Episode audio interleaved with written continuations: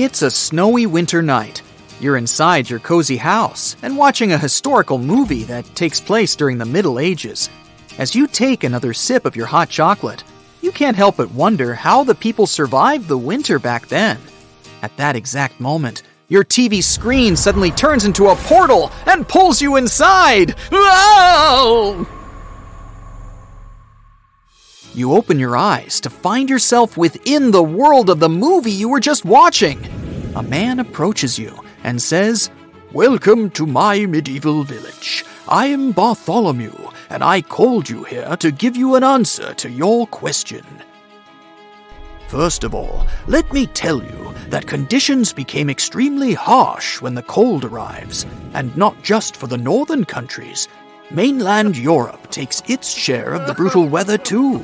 So, winter is kind of a slowing down time for all of us.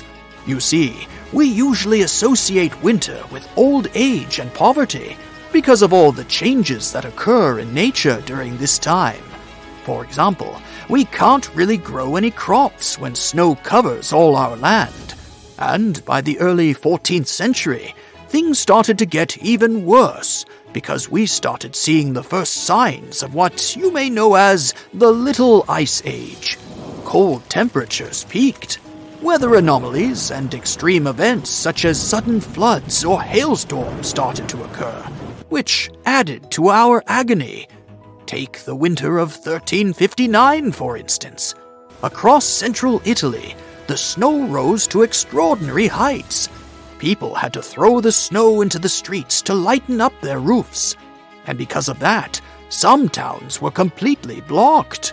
Their inhabitants were trapped in their homes for several days. Another example of this is the winter of 1389. The snowfall was so great in the Lozère region of France that many people's farmsteads and houses were destroyed. Bartholomew notices that you start shivering. Ah, you were not prepared for this journey back to medieval winters, I see. Let's walk to my home and find you some warmer clothes. As you can see, I'm already wearing a cloak, a scarf, and mittens, which are all made out of wool. I also have boots that are made out of leather from a deer. Still, all these are not really enough to stay warm when one is outside. That's why we usually layer other clothes underneath them all to keep the warmth trapped. By the way, the wool can get heavy and itchy sometimes. So, beneath our woolen outer clothing, we wear linen undergarments too. The linen acts as a barrier between the wool and the skin, therefore making things a bit more comfortable for us. It is also easier to wash linen clothes, and they dry way faster than woolen ones. The wealthier ones can line their winter clothing with fur, and us regular peasants sometimes use rabbit and lamb for the same purpose. It's not as glamorous, but still effective. We can also hunt some wild animals and birds with the permission of the Lord. Yet again, the sumptuary laws, in other words, consumption laws, are very clear on who can wear what according to their social standing. Take the 1363 English sumptuary law, for example. It states that the wives and daughters of craftspeople and land owning peasants were only allowed to wear lamb, rabbit, cat, and fox furs. You notice a weird looking hinged metal sphere in Bartholomew's pocket and ask him what that is. Ah, it's a hand warmer, he says as he gives it to you. If we are going to be outdoors for a long time, we bring one of these with us. Otherwise, one's fingers can get numb, you know. Now take a closer look at it, and you'll see that it has tiny holes on its surface. This helps the heat to escape, so that we can warm our hands without burning them once we fill it with hot coal. That's kinda heavy, you say, and think about how lucky you are to be living in modern times. With just one click from the comfort of your home, you can order Hot Hands instant hand warmers from Amazon, and no coal is necessary. You can even put those inside your shoes to warm your toes, since they're pocket sized, unlike this metal orb. You and Bartholomew arrive at his house. You realize that he does not take any of his outer garments off. We keep everything on during the coldest months because the indoor heating isn't always great, he says. As you can see, the fireplace stands here at the center of our homes, and right above it, there is a ventilation hole rather than a chimney, which causes us to lose so much of the heat. Yet again, we don't usually sleep in our outside clothes. Instead, we put bricks and stones in the fire, wrap them in fabric, and take them to our beds to warm the sheets. Wearing our nightcaps all night long also helps. And when we're not sleeping, we usually try to stay close to the fireplace as much as possible.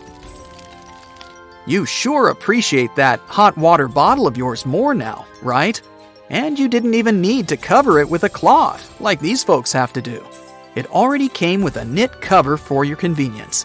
And the best part is, it's much softer than a brick and can be heated in the microwave within seconds.